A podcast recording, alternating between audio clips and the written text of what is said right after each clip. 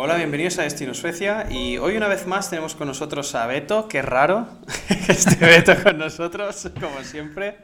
¿Cómo Gracias, bien, muy bien. Gracias por invitarme nuevamente a tu programa, Steve. Gracias a Un ti. Un gusto estar aquí nuevamente. Gracias a ti, como siempre. y, y bueno, hoy queríamos hablar, también esto vamos a contextualizarlo. Eh, vivimos en tiempos extraños y actualmente, bueno, Barcelona es muy típico. Yo creo que Barcelona es de las ciudades, o sea, el deporte nacional es manifestarse y están habiendo muchas ahora mismo. Y en Suecia también, por lo que he escuchado las noticias y por todo el tema del corona y por todas estas historias, ¿no? Eh, hay ahora como está el país un poco también ajetreado, por decirlo suavemente. Sí, sí. Así que bueno, eh, vamos a hablar un poco culturalmente cómo se conciben las manifestaciones, eh, qué está pasando actualmente en ellas, eh, por qué se manifiesta la gente y luego vamos a dar rienda suelta un poco a nuestras opiniones sobre el panorama político actual. Que ya avanzo que yo soy una persona poco política en el sentido de que no me informo mucho ni me interesa mucho la política, aunque sé que es importante. Pero, pero bueno, evidentemente tengo mi opinión. Así que bueno, eh, vamos, a dar, vamos a dar con eso. Si quieres, la primera pregunta que te haría, Beto, es ¿qué está pasando en Suecia? con las manifestaciones. ¿Qué está pasando en Suecia? ¿Qué está pasando lo, en Suecia? Sí, lo mismo que está pasando en el resto de Europa. O sea, la Sí. gente está saliendo a protestar. Sí. Misteriosamente aquí en Suecia por las medidas que ha tomado el gobierno con respecto al coronavirus. Porque aquí en Suecia, como la mayoría saben, y, y lo he dicho en mi canal, o incluso lo has dicho tú a lo mejor, o lo, he- lo hemos hablado cuando Ujú. en los otros pods, que aquí no hay muchas restricciones. Sí, hay restricciones y sí molesta ya a esta altura todo lo que han hecho. sí. Pero claro, en Suecia no tiene mucho mucha razón para protestar, diríamos. Por lo menos en mi opinión. Y, Claro. y la gente no se lo tomó muy bien cuando lo dije en mi canal. ¿No? Algunos se desuscribieron de mi canal. Así Bueno, que claro. y se notó. Qué No. picaos. La gente No, es sí, unos claro, picaos. Fueron, fueron dos personas que se fueron, que los echo de menos. Claro, personas que ido de mi canal. Lame- Lamento haberlos molestado. claro. No, claro, y, y mi opinión es que no hay mucha razón para protestar aquí en Suecia, que claro, todos No. tenemos derecho a protestar de lo que No, no, queramos. claro. eh. Sí, sí. Estamos en, en una democracia media siempre. Pero claro, una de, la- de las prerrogativas que tiene la democracia, entre comillas, poder protestar. Claro. Que no se puede ahora con el tema de la, del corona. Y en la actualidad en Suecia hay un- una prohibición de, de que se junten más de ocho personas. Entonces, teniendo eso en cuenta, la policía ha dispersado a los manifestantes, que no son muchos, pero han protestado en Estocolmo, Malmö y aquí en Gotemburgo. Ujú. Y las personas que han organizado la protesta Les han puesto una multa, que son varias, son como 15, 20 personas que han organizado estas eh, protestas ilegales al final, porque en Suecia, bueno, a lo mejor en todos los países hay que pedir permiso antes de protestar. Sí, sí, aquí se Sí, pide. está- se pide un permiso especial Sí. para poder hacerlo. Sí. Y no lo hicieron y estas personas les van a poner una multa de 50.000 coronas. Hostia, que no no, está es, mal, ¿eh? no es menor. Sí, bueno, y es mucho dinero esta, esta multa que le están poniendo a la gente. Y obviamente esto es para disuadir a la gente de que se manifieste. Claro. Como te digo, yo estoy muy de acuerdo que la gente proteste, porque es parte de la democracia, o sea, el, el derecho o la libertad que uno tiene es muy importante, pero en este momento yo creo que se lo podrían guardar por lo menos aquí en. Claro. El resto de los países sí tienen derecho a protestar todo lo que quieran. No, no digo que en Suecia no exista el derecho, no digo que la gente no esté aburrida, porque también eh, nosotros estamos aburridos, a pesar de que a lo mejor no tenemos restricciones tan difíciles como el resto de los países europeos. Sí. Aún así, sí, nos molesta a la gente, o sea, obviamente, sobre todo a los jóvenes, Claro. porque recuerda que aquí en Suecia la mayoría de las personas que han sufrido el tema son ancianos, o sea, no, no es que Sí. te toque personalmente, claro, a, a menos que sea tu abuelo o tu abuela que Claro. lamentablemente haya fallecido.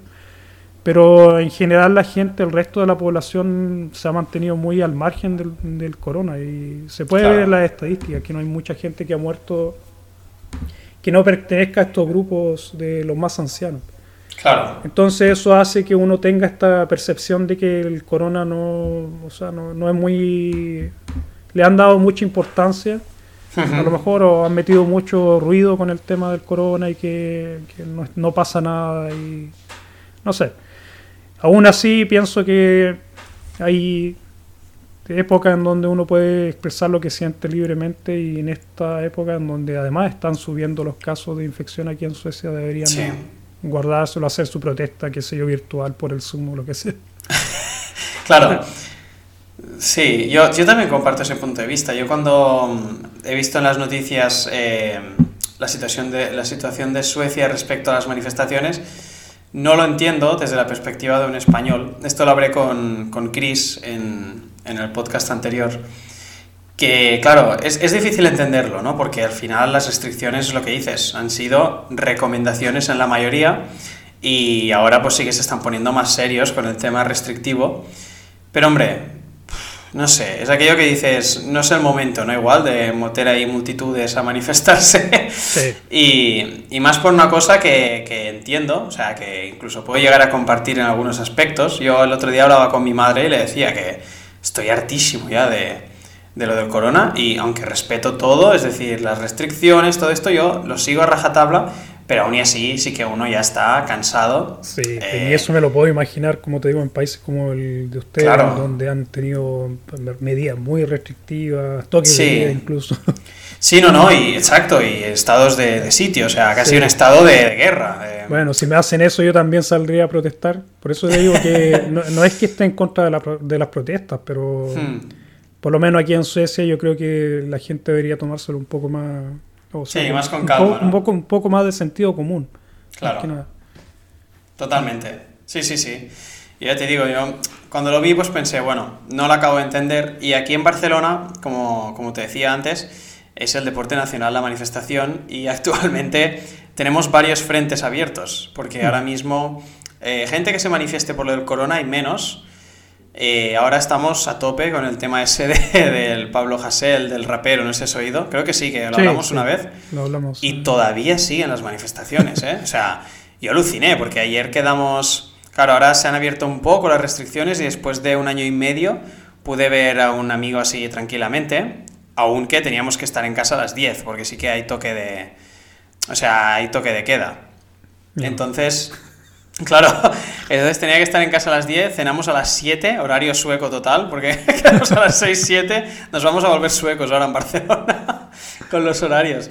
Y, y hostia, y fuimos para allí y veo que un, helicópteros, coches de policía, y yo flipé, digo, no entiendo qué es.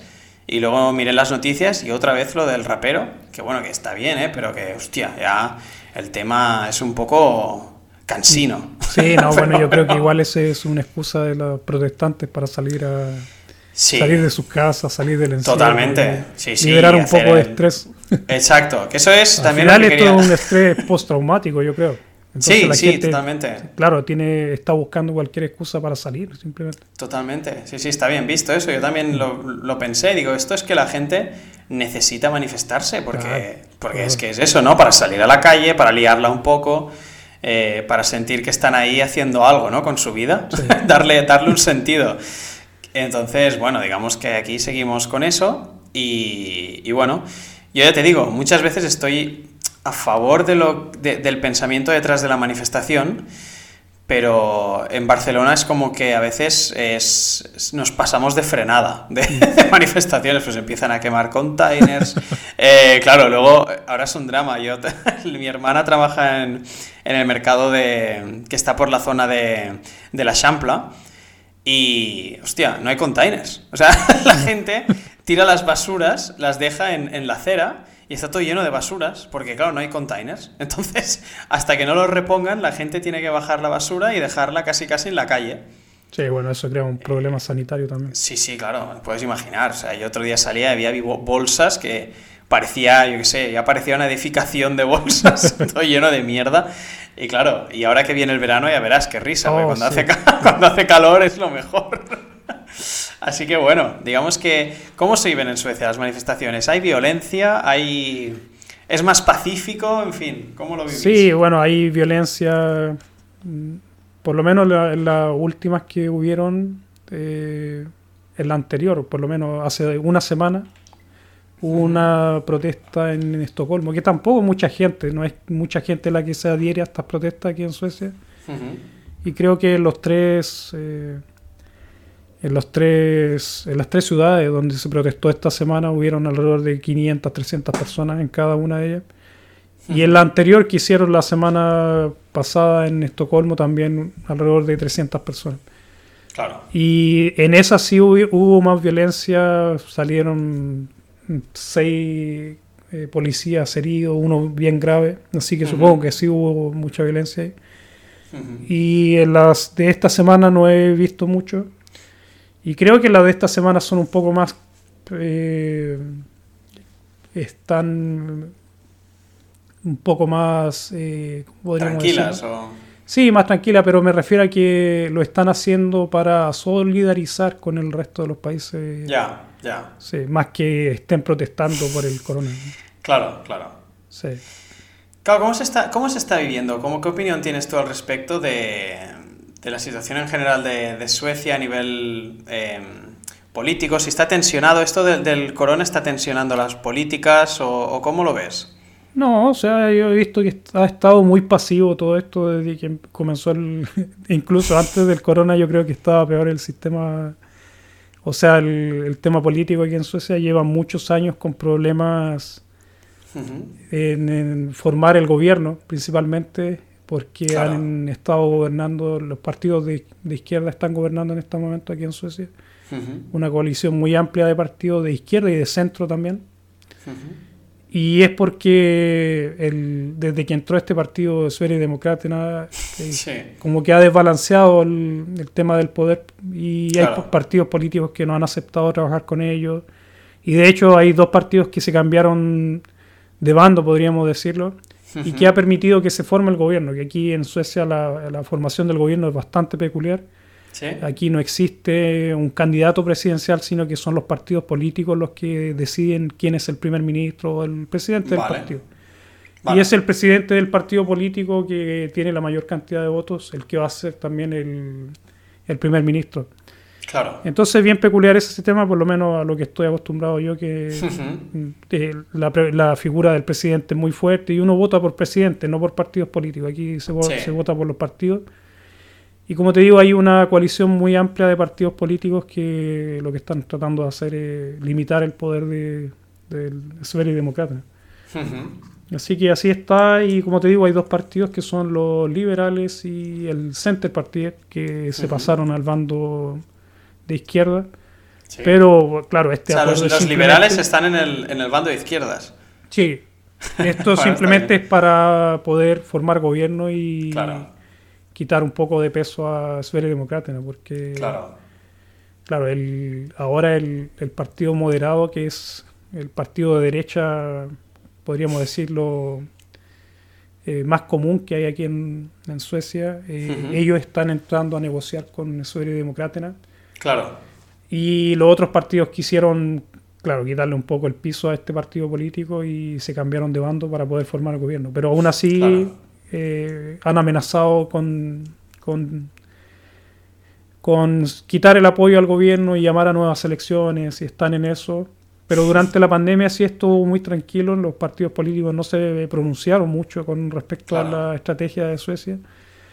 Y ahora último, han comenzado ya a presionar un poco más quienes no están contentos por no haber puesto las mismas medidas que el resto de los países y eso. Así que ahí sí ya están comenzando a, a interferir. De hecho, en el video que hice yo, bueno, la semana pasada sobre el corona en mi canal, puse ahí que era había interferencia política en las decisiones actuales de Suecia. Claro. Porque son los políticos los que están decidiendo poner más eh, recomendaciones. Claro. Y eso la gente, claro, yo siempre pienso, ¿no? Eh, es extraño cuando los políticos que no sé cómo será en Suecia, pero aquí en España muchos no tienen conocimientos sobre lo que, sobre lo que están hablando. Claro, me, claro, me parece curioso, ¿no? Que, un político, pues sin tener conocimientos, yo qué sé, eh, de epidemiológicos, claro, claro eh, decida, ¿no? Que esto va a ser así. Y es como, bueno, si tienes un, gabinete de expertos para, para, llevar el tema, ¿por qué tienes que interferir tú, no? Sí, y aquí en Suecia lo, estos Myndigheter que se llaman, que son los diferentes organismos que manejan el Estado, generalmente son bien independientes, o sea, ellos pueden decidir mucho, muchas cosas que no necesariamente necesitan la aprobación del gobierno para hacerlo, como es, por ejemplo, el Folkhälsomyndigheten, que es la organización que lleva el tema de la salud aquí en Suecia, o podríamos decir el Ministerio de Salud. Y ellos se supone que son en parte autónomos. De hecho, uno, bueno, ustedes a lo mejor desde afuera lo pueden ver que aquí en Suecia el, el encargado es el jefe de ese departamento y es el que decide qué medidas tomar. Por lo menos hasta ahora, que entraron los, los, políticos y han puesto medidas que son más comunes en los países europeos Claro, están aplicando un poco las medidas europeas. Claro, pues, y la razón simplemente esto es para tranquilizar a la población principalmente, porque en realidad no, no tiene no tiene mucho sentido real. O sea, las hmm. medidas que ellos han implementado no, no creo que sirvan de mucho. Simplemente eh, esto de demostrar a la gente que ellos están haciendo algo para que, bueno, los voten más. Claro, justificar también sí, justificar un poco, porque por ejemplo en algunos países he visto que, por ejemplo, que sanean las calles o tiran, o se limpian las paradas de, de autobuses y todo eso, para darle esa falsa sensación de tranquilidad a la gente de que el gobierno está haciendo algo. Sí. Y entonces, como aquí en Suecia ha estado esto muy pasivo, el gobierno no se ha involucrado la gente ha comenzado, bueno, no toda la gente, porque como te digo, hay una un, hay un, grupo importante de la población sueca que preferiría tener menos restricciones de las que hay incluso. Claro, claro. Y hay otros que sí preferirían tener más restricciones, que generalmente, obviamente, la gente que ha sufrido la pérdida de un ser querido. Claro, O que conocen de primera mano lo que lo que pasa con el tema del, coronavirus. Aquí en Suecia hay mucha gente que está enferma, que lleva meses enfermas por esto. Y creo que esa es la mayor preocupación que hay de la gente, más que la cantidad de muertos.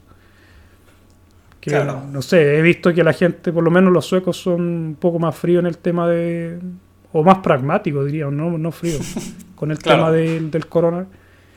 Y se puede ver eso a lo mejor desde lejos como algo de frialdad, pero creo que, creo que es más pragmática y por lo menos esa es mi opinión. Como te digo, hay gente que está más eh, de acuerdo en poner menos restricciones y son estas personas que salen a protestar, que incluso en los artículos que he estado leyendo hay gente que, que tiene planeado, o sea, tiene un discurso específico y que también son grupos que son antivacunas, por ejemplo, y nada, tienen un poco el negacionismo. Sí, negacionismo principalmente, antivacunas.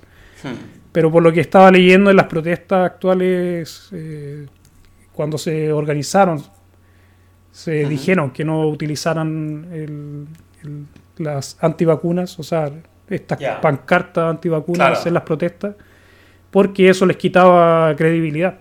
Y eso hicieron Simplemente salieron a protestar sin nombrar las vacunas, que ellos, la mayoría están en contra, obviamente, de las vacunas y todo eso. Pero no quieren decirlo porque saben que la gente no, les va a tomar en serio. Claro. Bueno, claro, no sé, yo... yo...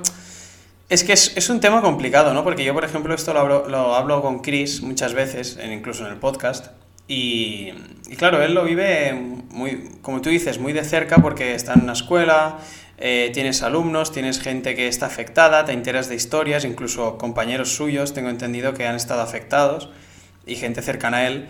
Entonces, claro, entiendo la gente que igual está más a favor de aplicar medidas como en Europa, pero claro, eh, también tienes, o sea, si tú te vas a mirar también lo que está sucediendo en países como Francia, eh, España, te das cuenta que pese a las medidas, está descontrolado. Yo entiendo que, claro, por ejemplo, París es una ciudad con una densidad de población tan extrema que evidentemente eh, se les descontrola a la mínima. Entonces, entiendo también el punto de vista de Suecia de decir, bueno, nosotros no tenemos esas condiciones, igual no es necesario que seamos tan restrictivos, porque es lo que decíamos muchas veces en el podcast, ¿no? Que la gente ya pues suele guardar una distancia de forma cultural, eh, bueno, aplicar un poco el... Aunque eso es, difícil apelar al sentido común de la gente, porque no es, no es un sentido que abunde. Entonces, es, es, verdad que muchas veces tienes que acabar legislando porque si fuese por la gente, pues no harían nada. Pero, pero bueno, entiendo. Yo siempre he entendido un poco la estrategia sueca de decir, bueno, no estamos en, el mismo, en la misma situación poblacional, eh, de riesgo porque sí que se, evidentemente se, se expande el virus y, ciudades como Gotemburgo y Estocolmo están muy mal, pero yo algo que estoy muy en contra, eh, por ejemplo aquí en España, es que hay zonas que se ven con las mismas restricciones que otras y que la situación es muy distinta. Entonces, claro, si tú estás en un pueblo pequeño y, o relativamente pequeño, entendería que, pues yo que sé, fuese un poco más tranquilo esto, porque las consecuencias psicológicas del corona ya se están midiendo y son muy altas. O sea, hay gente que ha entrado en depresión. Yo siempre lo he dicho, yo me considero afortunado, pese a que al principio estaba cagado vivo, porque cuando empezó esto del virus yo no sabía cómo iba a afectar o, o qué era exactamente y yo tenía que trabajar. Mm. expuesto con la gente. Claro, yo iba al mercado pensando, hostia, eh, cuidado, ¿sabes? Porque no sabemos nada del virus y está aquí la gente que viene a comprar y tal. Imagínate que, yo qué sé, que es súper mortal o que esto, que China no ha dado los datos bien, que no los dio bien, pero, pero que todavía es peor de lo que ha sido, ¿no? Yo me planteaba ese escenario y bajabas cagado. Sí. Pero una vez, una vez ves un poco el tema, piensas, bueno, mmm, Siendo que las consecuencias psicológicas de yo, por ejemplo, al trabajar no las he sufrido tanto, pero tengo amigos que llevan en casa metidos, o sea, que, han perdido el contacto social, que trabajan desde casa, con lo cual no pueden diferenciar el espacio de trabajo del de vida. Que están, claro, tienen, están en casa viendo una peli y viene el escritorio de trabajo. y eso es un poco tenso. Entonces la gente se ha estresado muchísimo y yo entiendo que ciudades como Barcelona, pues las restricciones tienen que ser las que son pero hay zonas más pequeñas que igual podría ser un poco más tranquilo, porque no es necesario ser tan, tan, tan estricto. Entonces, bueno, yo siempre he pensado eso, ¿no? Gotemburgo, que tiene 600.000 habitantes. Sí, bueno, la región creo que tiene 700.000, pero la ciudad es mucho más pequeña, creo que claro. 200, 300.000 personas. 200.000, claro. ¿Qué densidad es, qué densidad es exactamente? No, no, sabría decirlo, pero... Podría buscarlo, pero no quiero. pero no me da, la, gana. No, no hay mucha gente. No hay mucha gente aquí. Claro. No, y como tú dices, también es muy importante el tema de las condiciones. Las condiciones son muy diferentes de Suecia con el resto de los países. Tiene el tema de la... Primero, la, la, densidad poblacional es muy baja, aunque este sea una ciudad pequeña y exista una cantidad importante de personas que viven juntos. Eh, existe esto de la distancia social cultural que existe, de, hacer caso a las recomendaciones. La mayoría de la gente sigue haciendo caso a las recomendaciones, se hacen estudios que, que entregan las diferentes organizaciones que llevan el tema del corona. Son dos, tres organizaciones que siempre están dando información sobre esto, sobre cómo la gente mantiene las restricciones, hacen encuestas y ese tipo de cosas y para medir. Y claro la última vez creo que el 80% de la gente encuestada, una encuesta que se hace toda la semana, dijo que seguían manteniendo las restricciones, o sea, las recomendaciones que entregaba el gobierno ellos las seguían y el 20% no lo hacía, o sea, una pequeña parte de la gente no sigue ningún tipo de recomendaciones. Y... Yo creo que lo, que está costando en Suecia es el tema mascarilla, sobre todo. Sí, bueno, ahora yo he visto que se está comenzando a utilizar más. Claro, también se está obligando a la gente que. Claro, al transporte público, ¿no? Sobre todo. Sí, en el transporte público. Y esto es una medida, como te digo, del gobierno, no es una medida de la Organización de Salud. Y la Organización de Salud incluso sigue diciendo que no son necesarias. Y que. Lo que está haciendo el gobierno simplemente, de hecho creo que lo dijo el encargado de, que lo dijo simplemente que era para tranquilizar a la gente. Ya. Sí, a ese nivel estamos aquí. sí, claro, esto es muy bestia. Sí. Claro. No, claro, y es lo que te decía, ¿no? Desde la perspectiva, por ejemplo, de Chris, que hay gente que está trabajando en sitios muy expuestos. Sí. Bueno, mi mujer también, de hecho, esta mañana ya tiene que ir a hacerse la prueba porque un alumno con el que trabajó la semana pasada tiene corona. Así que ella ahora, bueno, te, ella es profesora y también está muy expuesta al tema del corona y claro. lo sabemos. O sea, en las escuelas también a lo mejor no hay tanta exposición, por lo menos lo que ella me ha contado, no, no hay muchos profesores que se han enfermado, a pesar de que hay muchos niños. Y recuerda que aquí en Suecia nunca han dejado de hacer clases presenciales para los niños. Claro. Entonces, durante un año de corona, son muy pocas las personas que se han enfermado en las escuelas.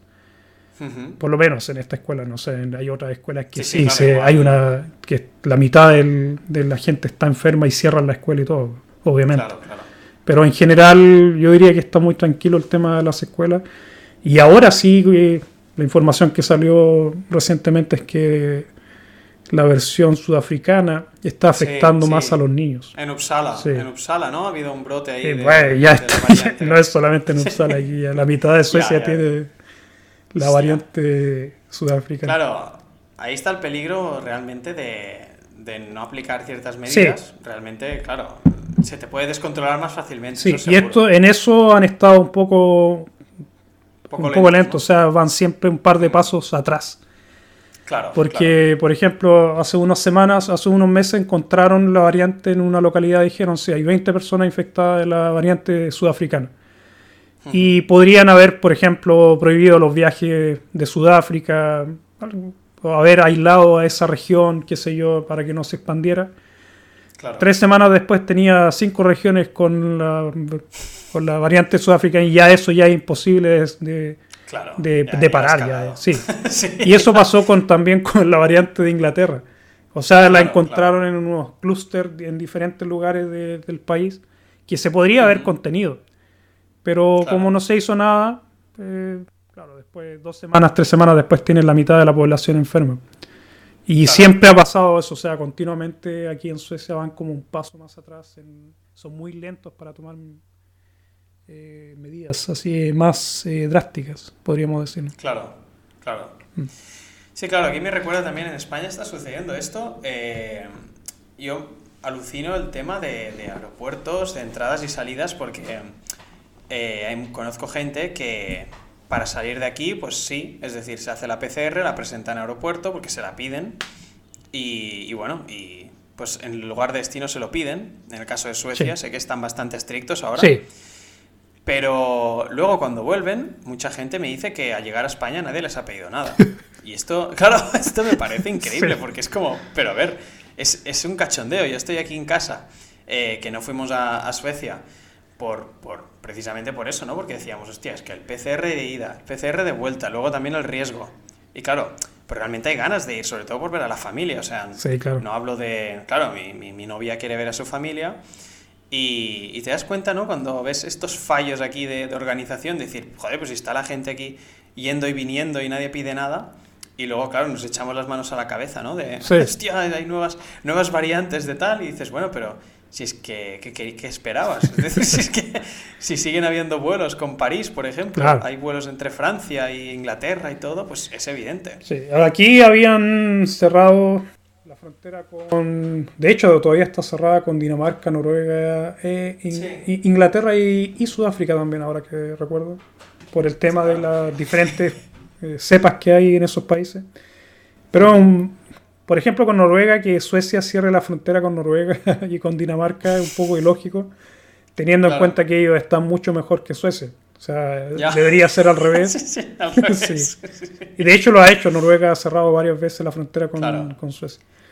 Parece un tema como de orgullo, ¿no? Sí, bueno, claro, se la devolvieron cuando comenzó, eh, hubo un brote muy fuerte de la variante inglesa en Ujú. Oslo. Sí. Y ahí dijeron los suecos, no, aquí les vamos a cerrar, porque se suponía que no había aquí en Suecia la, la variante. Claro. O sea, habían dicho que, como te digo, habían encontrado algunos casos en ciertas regiones, pero no hicieron nada más aparte de cerrar la frontera con Noruega.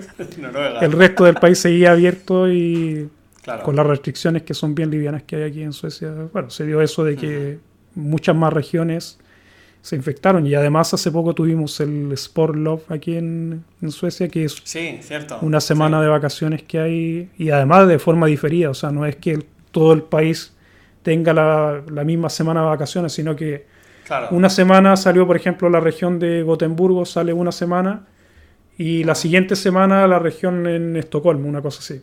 Entonces, Claro. eso significó que hubo gente de Gotemburgo que se fue a esquiar infectó a mucha gente, se devolvió y, a lo mejor sana o infectado.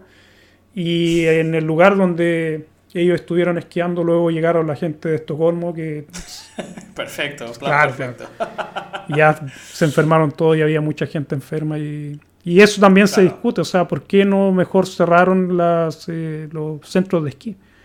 Y como te digo, siempre se da la impresión de que, o a todos nos da la impresión de que van un paso más atrás en las medidas y no sabríamos decir si esto es, eh, si es a propósito, o sea, por las medidas que han tomado durante un año yo lo veo como que muy a propósito todo, o sea, están dejando que la mayor cantidad de personas posibles se infecten sin que comprometa a los servicios de salud.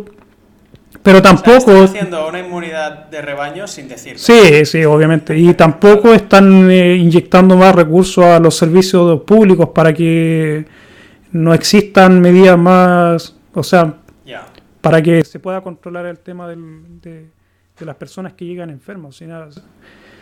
no sé, eh, todo muy raro. Pero como te digo, ¿eh? de hecho lo dijeron al comienzo de la estrategia sueca de que lo que se buscaba era principalmente esto del, de la inmunidad. de rebaños. Y claro, obviamente cuando ya tienes, qué sé yo, hay un registro de 600.000 personas que han contraído el virus aquí en Suecia y eso generalmente es un porcentaje menor de la, de la realidad, porque no todos se prueban, no todos saben si te da o no te da y al comienzo no se hicieron muchas pruebas. Yo diría que ya hay por lo menos 2, 3 millones de personas que ya tienen el virus y es una, obviamente una...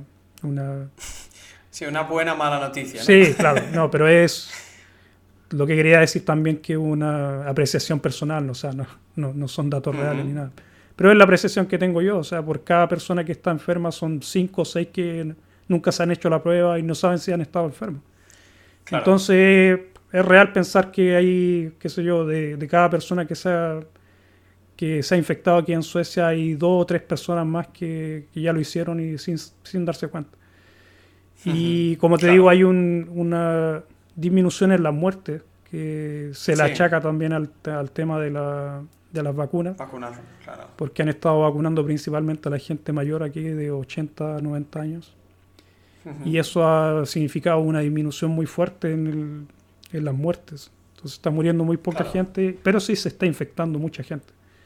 Y como te digo, esto se puede ver desde afuera como que es a propósito. Y puede ser que sea a propósito.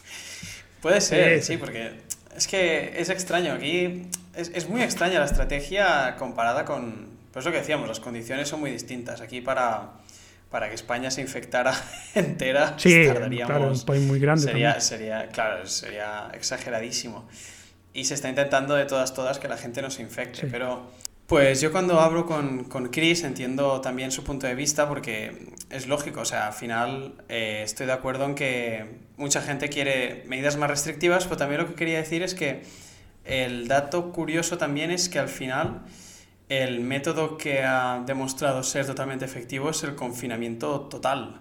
Entonces, claro, eh, cuando la única, aquí en Barcelona ahora lo que nos están haciendo, o en general en España, es que nos van abriendo y soltando, con esto que decías que Suecia parece que lo haga adrede, a mí también me, da esta sensación en España porque ahora, por ejemplo, la, la, prensa, cuando le interesa, dice que la cosa está mm, bien y de golpe, cuando la gente empieza a salir y todo, de golpe es que la cosa está muy mal. Entonces nos llevan un poco locos porque es como, un día cuando conviene generar pánico para que la gente se quede en casa, te dicen una cosa, cuando conviene que la gente consuma y se vaya a sitios turísticos, entonces te dicen que la ola está controlada, ¿sabes? Te dicen, no, ahora mismo la situación está estable. Y es como, bueno, ¿sabes?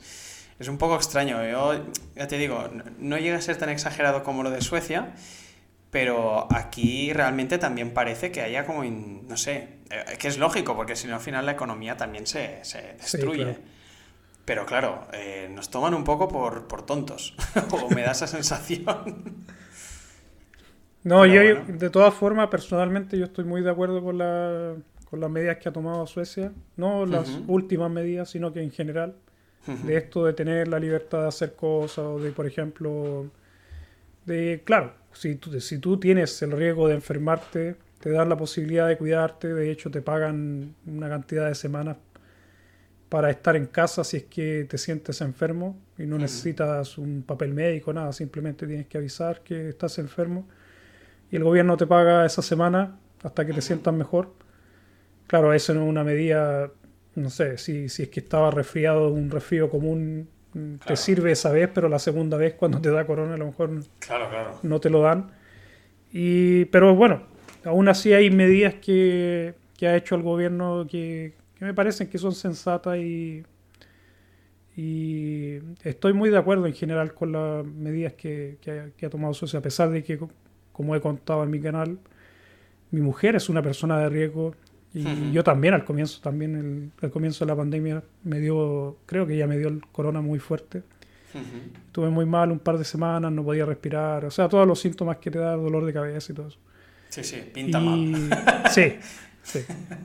Entonces, a lo mejor me ha dado, a lo mejor no, no sé, no, no, me he probado. en aquella época no había test, no, sabía, no se hacía nada, así que había que quedarse en casa.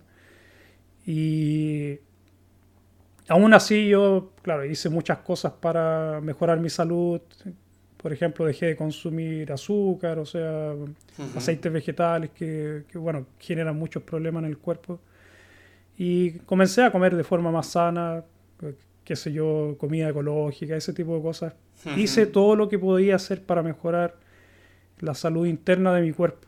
¿te fijas? Y es un proceso largo, no es algo que puedas hacer de un día para otro. Fueron siete, meses más que nada que lo que estuvimos. Entonces sí, creo que las medidas te dan el tiempo para hacer eso y también te dan la libertad que necesitas como ser humano para vivir.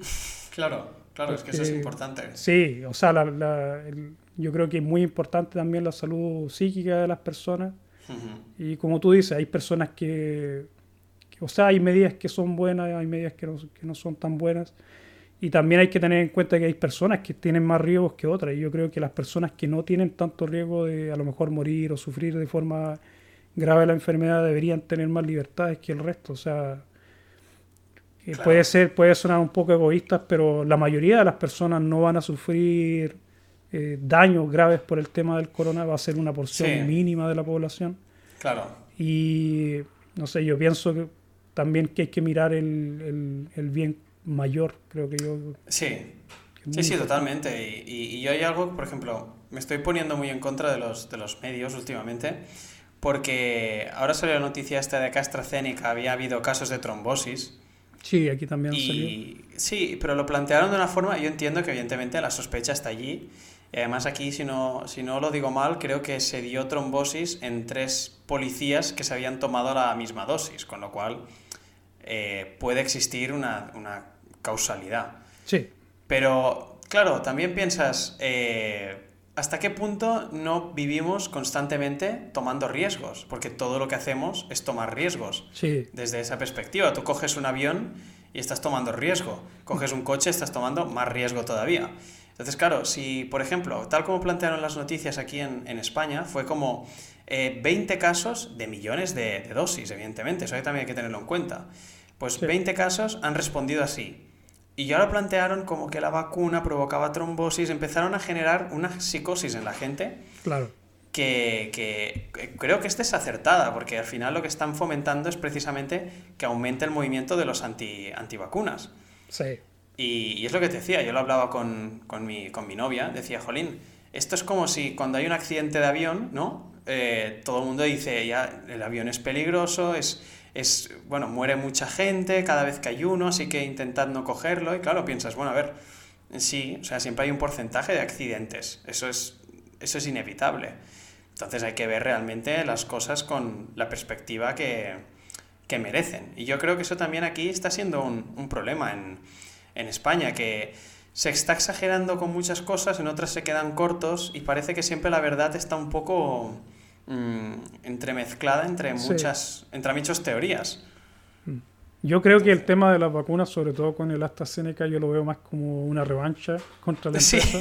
Sí, totalmente. Sí, sí. Como no están entregando las dosis y también han importado eh, vacunas desde, por lo menos al comienzo, desde Europa hacia Inglaterra Sí. Eh, bueno, le están están pagando. de vuelta. Sí, están pagando de vuelta. Eso es por lo menos la impresión que tengo. Claro, es importante también tener en cuenta de que eh, hay gente que se va a enfermar y va a tener efectos secundarios muy feos con las vacunas, porque son vacunas que están hechas a la rápida a lo mejor, hmm. que no tienen estudios tan profundos y también hay que estar, hay que ser muy cuidadoso y, fijarse, o sea, estudiar los casos. Pero tampoco creo que sea tan grave y yo creo que más esto es un juego político que se está haciendo en general en Europa. Claro, y eso también viene a cuento con lo que hemos empezado a hablar, ¿no? De, de las manifestaciones, la política en general, y a mí me da la sensación de eso, que como siempre, eh, la política ya está jugando un poco con, con, la pandemia para, para rascar votantes y, para, para, generar un poco eh, movimientos dentro de, de, la sociedad. Y eso es algo, lo hablaba con un amigo que, que es un tío muy potente, es ingeniero, y claro, ya no es que sea teoría de la conspiración, es que es lo que pasa. Y básicamente es que eh, él decía ¿no? que actualmente eh, ya existen guerras de países, de echar mierda sobre los gobiernos a través de redes sociales, por ejemplo, eh, conseguir generar desconfianza en la población, conseguir polarizar a la gente. Y esto a mí me da la sensación ¿no? que con todo lo del coronavirus, la polarización en la sociedad es mayor. Sí. Y, y claro, aquí por ejemplo tenemos, no sé, hay muchas opciones políticas ahora mismo y hay algunas que están ganando fuerza y otras pierden fuerza. Pero, pero bueno, siempre es eso, ¿no? Siempre intento mirar cuando sucede algo, quién sale beneficiado de eso. y muchas veces ahí tienes la respuesta, ¿no? Lo que decías de AstraZeneca, eh, yo no niego que seguro que da, o sea, que tiene efectos secundarios. Pero sí que parece un poco una, una revancha o un, o un, juego político ahí, económico. sí, porque, por ejemplo, también hay eh, han habido casos del mismo problema que genera AstraZeneca en esta Jensen, que se llama, que es la otra vacuna. Y esa no está prohibida. Ya, es cierto. Eso es lo extraño. Sí, sí, sí, totalmente. Entonces, bueno, ya te digo, yo el, en la política actualmente eh, es como que no, no acabo de entender dónde encaja. O sea, para mí ahora mismo existe una gran diferencia entre el juego político y la realidad social. No sé si en Suecia también está ocurriendo.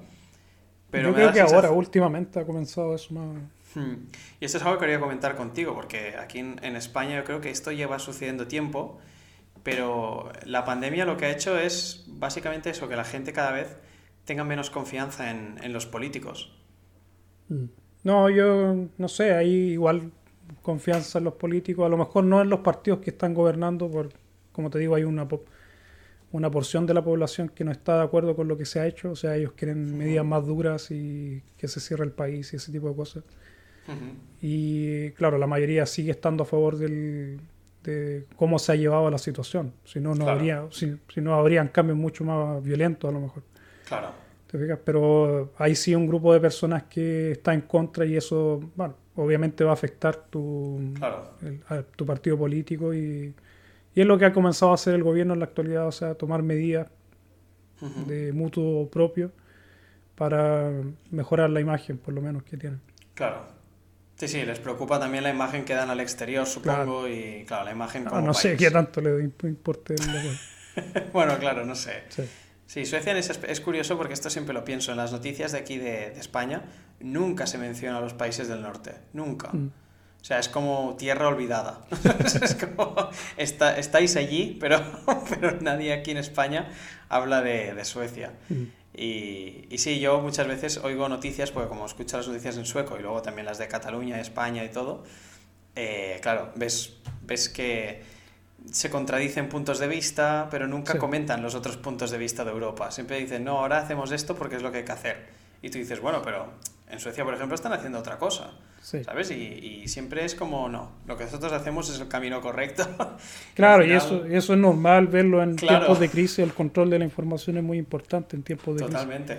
Y obviamente no te conviene decir, por ejemplo, que en Suecia, a pesar de que tienen el país semiabierto o más abierto que el resto de los países, la situación no se ha desbordado como en otros países que sí tienen restricciones muy duras, que, que sí han utilizado la mascarilla, por ejemplo o medidas que, que, aquí a lo mejor no, no, se han aplicado y no han provocado un efecto mayor. O sea, no han, no han provocado un desborde de los sistemas hospitalarios. Claro. Por lo menos la segunda ola. La primera ola yo creo que estuvieron más cerca de que se desbordara todo, no estaban preparados. Pero en esta ocasión yo creo que están mucho mejor preparados y han podido controlar mejor el tema de, del, corona. Claro. Pero claro, eh, hay países que no les conviene que, la población sepa eso. Claro, totalmente, sí, sí, da esa sensación. Nunca se comentan los países que están mejor, sino los que están peor, para que te sientas también como, bueno, aliviado, ¿no? Pero bueno, ya te digo yo, no sé qué opinión tienes para, para ir terminando igual el podcast. a nivel social ya hemos dicho que la gente más o menos, eh, la percepción política no ha variado mucho, pero en tu caso particular, ¿tú qué, qué, opinión te merece la política en Suecia, los políticos, o qué crees que es la imagen actual? De los políticos, yo tengo una buena opinión de la política sueca, son bien ordenados, son, bueno, este tienen su, como, como diríamos, esta tradición del consenso, no, no, no, son partidos políticos que se ataquen. Te fijas, no es una confrontación violenta entre partidos políticos de tú hiciste esto y... No, siempre hay una continuación también en las políticas de gobierno. O sea, cada gobierno que, que, viene después del otro más o menos continúa las mismas políticas. No hay cambios violentos, eh, por lo menos dentro de la sociedad. Y por lo menos yo tengo una buena opinión de los políticos suecos. Creo que sí son muy lentos en tomar decisiones. Y eso se puede ver a lo mejor en el corona. Claro. Eh, pero es, por el tema esto del consenso. O sea, no, sin consenso la política sueca no se mueve. Claro. Y bueno, también eso puede ser tedioso. Claro. y muy lento. O sea, los cambios que se necesitan a veces son muy lentos. Y por ejemplo, en el caso de lo que puedo hablar yo del tema de la inmigración aquí en Suecia, los cambios que se, que se han hecho no son muy rápidos, por decirlo así, son muy lentos, toma mucho tiempo. Y no sé, tengo esa ¿Son, impresión. ¿Son efectivos al menos o no los cambios? ¿Crees que mejoran o...? O sea, depende depende del cambio que quieran proponer. En esta ocasión, porque este año tienen que hacer cambios que es algo raro aquí en Suecia, pero cada cierto tiempo tienen que hacer cambios en la política migratoria. No es que están obligados a hacerlo, de hecho. Claro. Entonces, por, por cierto periodo ellos tienen que revisar las políticas migratorias y se ponen de acuerdo y bueno. Por ejemplo, ahora quieren implementar esto de que la gente que entra a Suecia y quiera su el número o, la residencia, eh, tiene que hacer una prueba de sueco, una prueba de, de historia de Suecia, Entonces ese, tipo de, ese tipo de cosas se están discutiendo ahora. También se está discutiendo la disminución de los asilados, no sé, pero esto no se va, no, no van a suceder cambios hasta que todo o la mayoría de los partidos políticos estén de acuerdo. Claro. Y a pesar de que lo tienen que hacer este año y están obligados a hacerlo, van a tardar. sí, van a tardar. Claro. Y claro, bueno, y si cuando ya se le acaba el tiempo, lamentablemente van a hacer toda la rápida y... Claro, claro. Esto es un clásico, ¿eh? Esto también pasa aquí, que no hay pactos hasta que ya está el reloj ya sonando. Sí, claro. Entonces eso también puede ser, claro, un poco contraproducente buscar siempre el consenso. O sea, no todo el tiempo la gente va a estar de acuerdo. Y como te digo, ahora también está bien polarizado eso. Hay un grupo de... Claro, a lo mejor no tan polarizado porque los partidos el partido gobernante, que es socialista, también eh, quiere implementar medidas más duras con respecto a la migración, así que yo creo que no va a haber tanto problema con eso. Claro. Pero sí, como te digo, sigo teniendo una muy buena impresión de la política sueca, muy partidista, algo muy raro, por lo menos desde mi punto de vista. no En Chile es más que nada de personajes que son populares, por ejemplo, la figura del presidente, qué sé yo, del del alcalde o de lo que sea, siempre son figuras más que partidos políticos. Sí, sí, totalmente. Y aquí, al contrario, son los partidos políticos los que tienen el poder y, claro, sigue, como te digo, la tradición esto del consenso. Claro. Mm. No es curioso, ¿eh? Porque casi lo has dicho todo al revés de lo que yo le diría de la política española. Pero está bien, me alegra, me alegra saber que hay gente contenta con las políticas que se aplican en su país. Eh, también te quería preguntar para, así para, para terminar, el partido este que todo, todo, bueno, todo el mundo le tiene como bastante miedo cuando hablas con, con suecos que son de izquierdas y gente que, que no es tan extremista, siempre te dice que el partido este de, es, es como es democrat, bueno, los demo, es eh, democratas. Es very, sí, es very democratas. Eh, ¿Tú crees que, es decir, cada vez tiene más poder y crees que va a ser un partido que pueda llegar a gobernar en Suecia? No sé si ahora en la actualidad, a lo mejor si le das un- unos 5, 10 años más, puede que lleguen a hacerlo. Pero en la actualidad, y bueno, ya lleva mucho tiempo en la política sueca, Sí. aún se ve muy feo apoyar a ese partido político. Porque básicamente, ¿qué, apo- qué apoyan? Es decir, si este partido llega al poder, ¿qué, qué O plantea? sea, este partido político es, es un partido político de una pregunta, o sea, no tienen propuesta más allá de, de Vale. parar la migración y de enviar a todos los migrantes a sus casas. Vale. De Sus casas de origen, ¿eh? No, sí. no las de Suecia. No, no, eso es Suecia. No, tienen toda una concepción bien, bien fascista de- o nazista de lo que es el- la cultura sueca, la preservación de la cultura, qué es lo que es sueco y todo eso.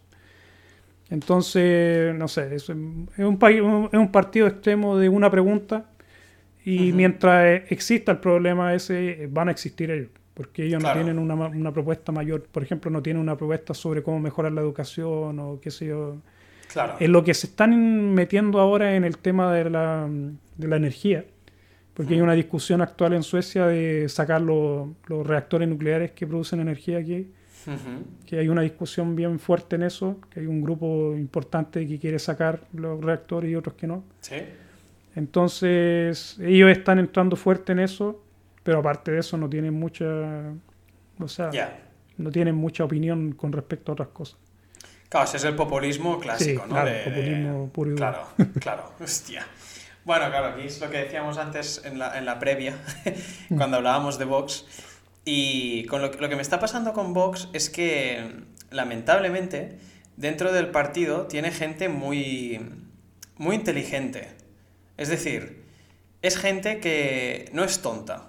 Entonces, Sí. cuando hablan, son muy convincentes. Y cuando, cuando argumentan sus, sus, sus tesis, sobre todo cuando no quieren tirarlo sobre el, sobre el ámbito más extremista, eh, son altamente persuasivos. Y eso está, yo creo que está generando un problema porque el nivel político en España está muy bajo. Eh, no tenemos ningún referente que realmente se pueda considerar un intelectual o una persona muy, muy, muy capaz. Y, y eso lo que está provocando es que Vox vaya subiendo. Me acuerdo que una vez te dije, no hace tanto, que Vox no se, o sea, esperaba que no subiera tanto, pero es que en las, en las elecciones catalanas ha subido una barbaridad. Y, y para mí va a ser un reflejo de que me da cierto miedo que eso, que, que lleguen a tocar poder. Y, y si eso sucediera, hombre, habría cambios, no diré, bueno, se- haría cambios como poco interesantes, porque, porque cambiarían bastantes cosas a priori, porque luego a veces cuando llegan al poder se dan cuenta que, que, que no se puede hacer todo lo que plantean. Sí, Y entonces me interesaba eso también, saber si, si había esta percepción de que la extrema derecha en Suecia también podía llegar a gobernar en, en poco tiempo. Porque yo Vox no sé si solo, son solitarios ni de coña, evidentemente. No. Pero haciendo algunos pactos, eh, yo no, no veo tan descabellado en unos años un gobierno de derecha con extrema derecha y algún partido de centro. Mm.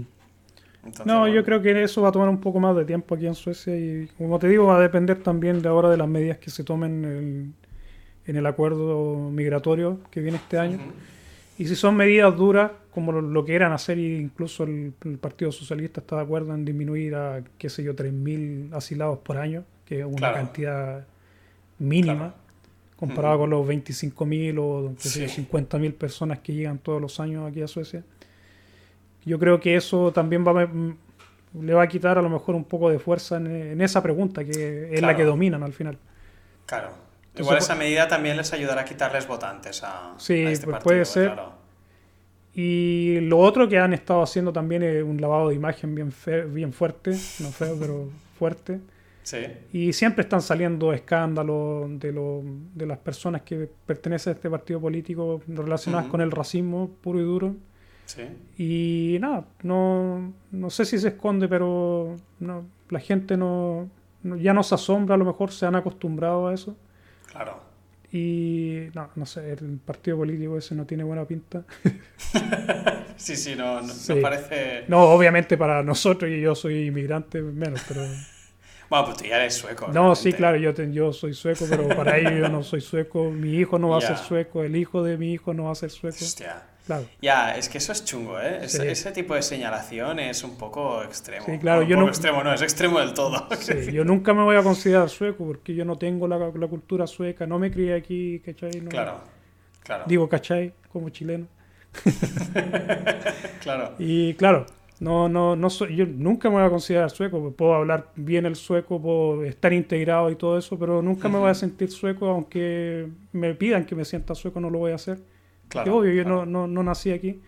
Pero obvio, si mi hijo nació aquí, tiene la cultura sueca, yo, eh, por lo menos eh, por mi parte, hemos tratado de, de que ellos tengan la cultura sueca, porque aquí van a vivir. ¿Te fijas? Ellos por lo menos deberían ser considerados suecos, a lo mejor los hijos de ellos, pero según este partido político, no. Hasta que... la pureza, la pureza del el tema de la pureza, mientras no sean rubios de ojos azules. sí pues todos de vuelta. Claro, claro. Madre mía. No, es, es, una medida, o sea, son miradas muy extremas. O sea, ahí entra, entra mucho la discusión del tema de la cultura, de qué es lo que es cultura, de, de qué es lo que son raíces, de qué es lo que te hace sueco. Claro. Y claro, yo estudio antropología y todo y entiendo un poco de, de dónde viene todo, pero... Claro. Eh, no sé, igual es curioso porque aquí, aquí en España, por ejemplo, también hay mucho, hay mucho racismo, pero hace mucha gracia porque a veces, yo que sé, en Barcelona se apela también a la pureza. Eh, o sea, mucha gente, ¿no? Que, que, dice que no quiere inmigrantes en el país y tal. Igual es gente que viene de Galicia, de... ¿Sabes qué quiero decir? que en, su, tiempo, claro, en su tiempo, aunque fueran dentro de España, su familia en Barcelona eran inmigrantes. Y a veces hay gente que viene de una familia francesa, que tal, que emigró a, a España y entonces esa gente, esos hijos dicen que no quieren inmigrantes. Es como, bueno... Sí, todo, todo es muy, muy extraño. Sí, sí. Y, no, y por ejemplo, si, no sé, las contradicciones de estos partidos políticos, obviamente es populismo, pero las contradicciones que tiene, por ejemplo, que ellos no consideran mucho sueco a los, a los que son los nativos de Suecia. Encima. Claro. Son, Hostia. son los esquimales que viven en el norte y tienen muchos problemas y, claro, los acosa incluso el gobierno sueco no los trata muy bien. Y ellos no salen a defender a estos a estas personas que realmente son los suecos.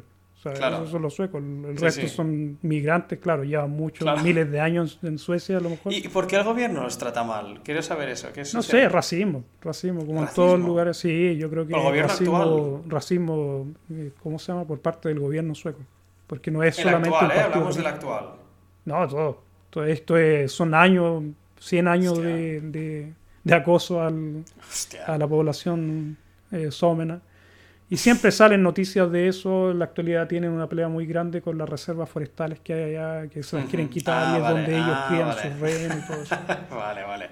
Ya entiendo por dónde van. Sí, siempre, claro, es, cuestión económica, obviamente, pero, pero también es parte de eso, de un racismo, de no sentir que esas personas realmente son las que deberían tener asegurado un lugar en, dentro del país y ser protegidos, porque son una minoría. Sí, sí. Y eso pasa también en otros lugares. También en Chile, por ejemplo, nosotros tenemos a los mapuches que los acosan, que hay un racismo institucional del Estado. Y eso también se aplica aquí en Suecia. Suecia no es, no es la excepción, yo creo. En muchos lugares, a lo mejor todos los países tienen este tipo de problemas. Claro. Sí, yo, ahora, pensaba en España, no sé, como no sea, pues que tampoco es eso. Igual los gitanos es un colectivo que siempre está como... Pero a nivel institucional nadie habla de ellos mal ni nada, o sea, al mm. revés, que está mal visto hablar mal de, en general de, de los demás. Sí, bueno, pero, con, con, Vox ya viene ya eso. Sí, sí, no, bueno, con Vox ya verás. con Vox ya verás. No, claro, los catalanes estamos sentenciados, o sea, los catalanes son los, los, terroristas separatistas y los vascos también. Ahí sí que es verdad. Eh, el pueblo vasco también, eh, la gente que es súper nacionalista española, les tiene una tirria que no veas. Pero bueno, esto es la historia interminable, ¿eh? realmente. Yo Sí, una- no tengo una mucha confianza. todo eso. Sí, yo, yo es que el nacionalismo es, es algo que nunca acabaré de entender, pero bueno, Sí, entiendo yo, que... yo cuando hablo con mi mujer de esto, le digo, ya estamos en el 2020 y todavía estamos con Sí. los mismos problemas de... Totalmente. Sí, sí, sí.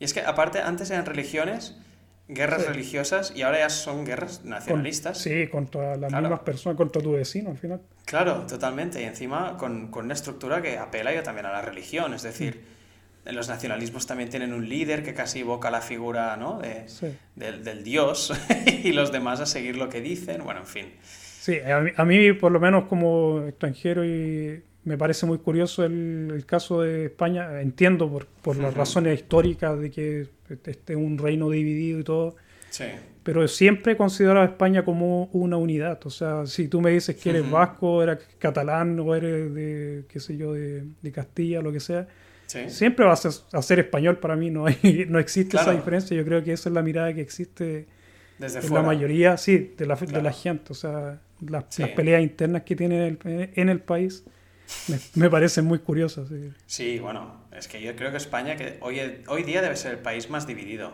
claro. eh, porque también hay, bueno, hay nacionalismo gallego, también los gallegos, Sí. eh, hay el vasco, hay el catalán, los valencianos también lo tienen con los catalanes, o sea, al final vas generando capas ahí. Los, los, Sí. los de las islas también, porque claro, los de las islas no se sienten tampoco ni catalanes ni españoles, Ni pero en españoles, fin, ni nada. es un jaleo. Pero bueno. En fin, yo creo que podríamos ir terminando aquí. Hemos hecho ahí. Hemos empezado hablando un poco de las manifestaciones, luego hemos tocado política. El corona, el corona ha estado bien, ha estado así un mix. completo, completo. Sí, sí, para quien quiera también conocer la, la dimensión política de Suecia, que sepa que hay colectivos también oprimidos desde instituciones, Sí, que, que no, es la- no- no es el paraíso Suecia tampoco en ese aspecto. No. Y también, Y- también eh, hay un grupo que son eh, descendientes de, de finlandeses, que también son bien oprimidos. Ujú. Y también hay como una, no, no lo diría tan fuerte como en los Samena, pero sí existe un tipo de racismo contra ellos. Ya. Y me contaba mi mujer, por ejemplo, que en la escuela ellos tenían sectores aparte del, del ¿Qué resto de los, sí, de, la- de los alumnos. madre mía. Y, por ejemplo, no se respeta porque ellos tienen, eh, dentro de la constitución, es, el idioma de ellos está reconocido como Ujú. oficial de una Sí. minoría. Tampoco se respeta, no se les entrega la información en su idioma y Ya. se les discrimina, Sí, discriminaciones. sí, sí. Y también es institucional, o sea, eh, entonces sí hay problema aquí en Suecia y no sé, no, no todo lo que brilla es oro. Claro, sí, sí.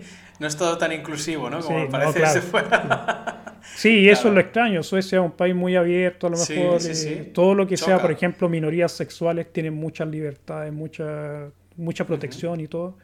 Pero en este caso, en estas minorías que son parte, a lo mejor, de la historia sueca, Totalmente. son bien maltratadas, son muy maltratadas.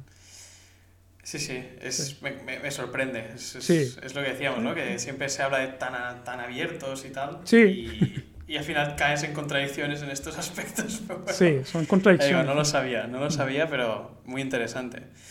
Así que bueno, eh, iremos terminando aquí. Eh, lo dejamos aquí. Igual esto podríamos darle otro, otro enfoque en otro episodio, porque claro, el tema político da mucho de sí. Sí, sí. Y y estaría bien también ver cuando haya nuevas elecciones y todo, cómo quedan los panoramas y volvemos a comentar cómo, que, si tú ves posible cambios políticos en plan esto, que pasen de gobernar las izquierdas más a la derecha o bueno, se mantiene un poco todo estable. Sí, bueno, ahora luego ya se, se siente que van a haber cambios. Esperemos Claro. que no sean tan violentos. Ya, sí, yo también lo espero, porque aquí también da ese, da ese, ese olor, ¿sabes? Sí. Ese olor de cambio un poco brusco ya, pero Sí. bueno, en fin, a ver cómo, cómo peta todo. Sí. Bueno, ahí lo discutimos en el pod cuando, Exacto, cuando cuando suceda desde el exilio, los Sí, dos. desde Chile. desde Chile te voy a estar Desde Chile. Sí, sí, pidiendo asilo. Pues ya, ya veremos cómo estará el tema.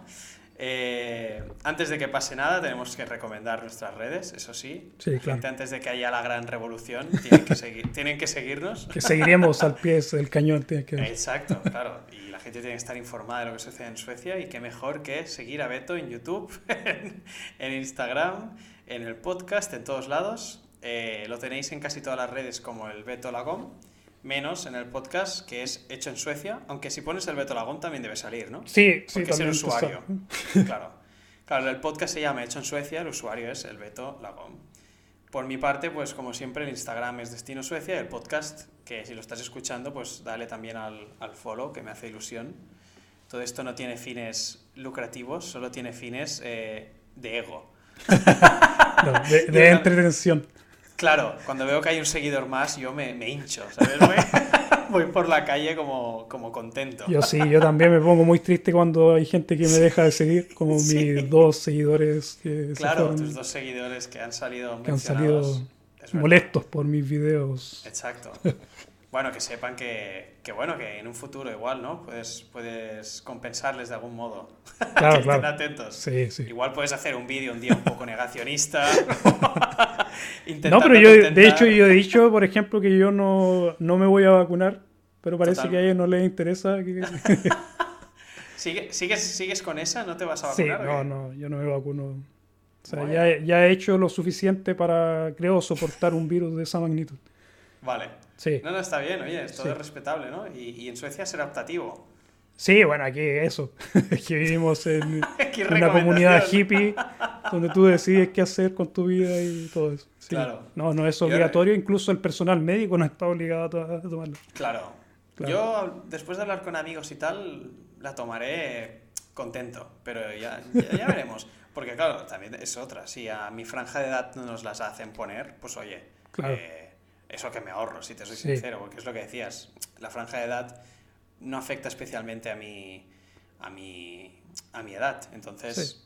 si no es que me dicen es que si no te vacunas vas a ser un contagio y va a ser fatal, eh, entonces igual sí que me lo plantearía. No, yo también, nada. también he tomado en cuenta de que probablemente yo lo tengo. De hecho, tengo pensado hacerme el test de anticuerpos para saber si realmente estuve enfermo o no. Claro, claro, esa es otra. Pero Porque- nunca he sido muy mucho de- del tema de las vacunas. Yo creo que, bueno, el- hemos vivido ya Eh, miles estás- de años en la Tierra y punto- hemos Estás a punto de sobrevivido. recuperar, estás a punto de recuperar los dos usuarios.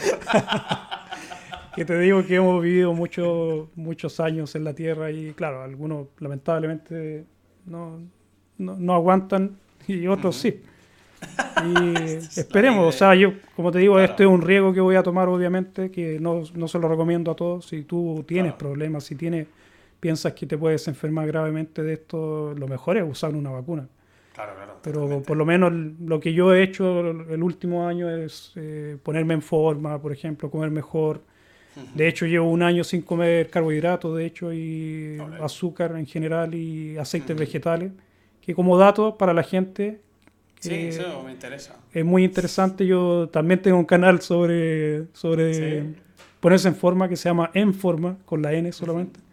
Y ahí pueden ver mi proceso. Bajé, ¿cuánto? 20 kilos, creo. Ujú. Y nada, eh, investigué obviamente cómo hacerlo, no, no es que lo hice... Claro, claro. un hay día para otro. Sí, claro, hay cosas que uno puede hacer para mejorar la salud del cuerpo que creo que es muy importante. Y también es una crítica que yo tengo en general a todos los gobiernos que han tomado estas medidas. eh, yo creo que deberían enseñar a la gente a... O obligarlos, como te obligan en la actualidad a estar encerrado en tu casa, que también los obliguen a comer mejor. Porque Claro. Eso estaría bien. el problema de la, el problema general de la salud de las personas es por las cosas que uno come. O sea, Totalmente. hay que ser Estoy realista con eso. Sí. Y es el azúcar lo que te está matando, son todas las enfermedades Ujú. degenerativas que produce el azúcar y los aceites vegetales. No, Ujú. no así el aceite de oliva, así que ustedes como exportadores Claro, sí, mundiales de eso es aceite de oliva están es salvados. Sí. Pero no, el resto de los aceites eh, realmente es una mierda, lo he estudiado mucho eso y Ujú. nada. Y yo, como te digo, Totalmente. con mi familia hemos estado haciendo eso. Por lo menos con mi mujer que está, ella está, tiene una enfermedad autoinmune, de hecho, entonces Claro, está en mucho riesgo. Sí. Y ella, desde que comenzamos a mejorar el tema del de metabólico y todo eso, Claro. se siente muy bien. No nos hemos resfriado, como te digo, desde que yo me enfermé esa vez el año pasado. O no hemos tenido, de hecho, ningún problema médico en, en mu- mucho tiempo. Claro, yo estoy muy de acuerdo en eso porque yo lo que identifiqué hace tiempo es que el- los carbohidratos sobre todo me sentaban fatal. Sí, Sí, hay, hay, gente que no sabe, pero hay gente que es alérgica a los carbohidratos. Sí, sí, sí, yo creo, no sé si alérgico, pero que No, si son, es un tipo de alergia, o sea, te produce una inflamación en el cuerpo y... Sí. El azúcar en general, el azúcar, bueno, el azúcar de mesa que uno consume, de hecho, el efecto principal dentro de, tu cuerpo es que se inflamen las arterias. Claro. Te inflaman las arterias. también. Sí, y bueno, una vez que se inflaman las arterias, tu cuerpo para tratar de contrarrestar ese problema genera colesterol del llamado malo. Pero bueno, eso lo dejamos para otro programa mejor. Sí, sí, esto me interesa. sí, es muy interesante y yo creo pero que... yo en, este, en el podcast que hagamos de eso, yo te voy a escuchar. O sea, voy a hacer alguna pregunta, pero yo no tengo ni idea de esto y me interesa. Sí, yo estuve, como te digo, estudiando mucho tiempo eso. Estuve meses, de hecho, cuando me quedé sin trabajo, me dediqué a estudiar cómo mejorar mi cuerpo. Está muy bien. Sí, el miedo, o sea, el miedo, yo estuve muy mal, te digo, estuve, no podía respirar, tenía palpitaciones, eh, no, no, me sentía bien. Estuve muy mal y estuve dos semanas muy mal aquí, además en el sillón aislado, en el sillón de la cocina. Estaba aislado. en, qué sé yo, 5 metros cuadrados. Sí. Y nada, ahí me puse a leer cómo mejorar el cuerpo, cómo, por ejemplo, contrarrestar los problemas de los virus y todo eso. Y claro. me, ha servido mucho, ha cambiado mi vida, de hecho, y lo compartí, de hecho, como te digo, en algunos videos que hice, no en mi canal, en ese canal alterno. Sí. Mostré todo el proceso de cómo bajé de peso durante ese tiempo y también las cosas que como y cómo como para mejorar o eh, ¿cómo se llama? aumentar las posibilidades de que mi cuerpo sobreviva este virus y otros virus también. Pues, esto, va a seguir. O sea, esto, esto va a seguir, esto no acaba aquí. 10 años más te viene otro más. claro, sí. sí, Pero eso lo dejamos para otro programa. Para otro programa, pues te, tomo, te tomo la palabra. Sí, sí. Pues bueno, pues eh, espero que vaya bien la semana, que esto lo estamos grabando un domingo, así que espero que vaya bien esta semana. Y, nada, y, quedaremos para hacer más, más episodios. Claro, claro. Aquí estamos. Perfecto, pues un abrazo muy fuerte, Beto. Igualmente, y, Y un placer escucharte. Igualmente. que vaya bien. Nos escuchamos en el próximo podcast. Ahí estaremos. Chao, chao. chao, chao.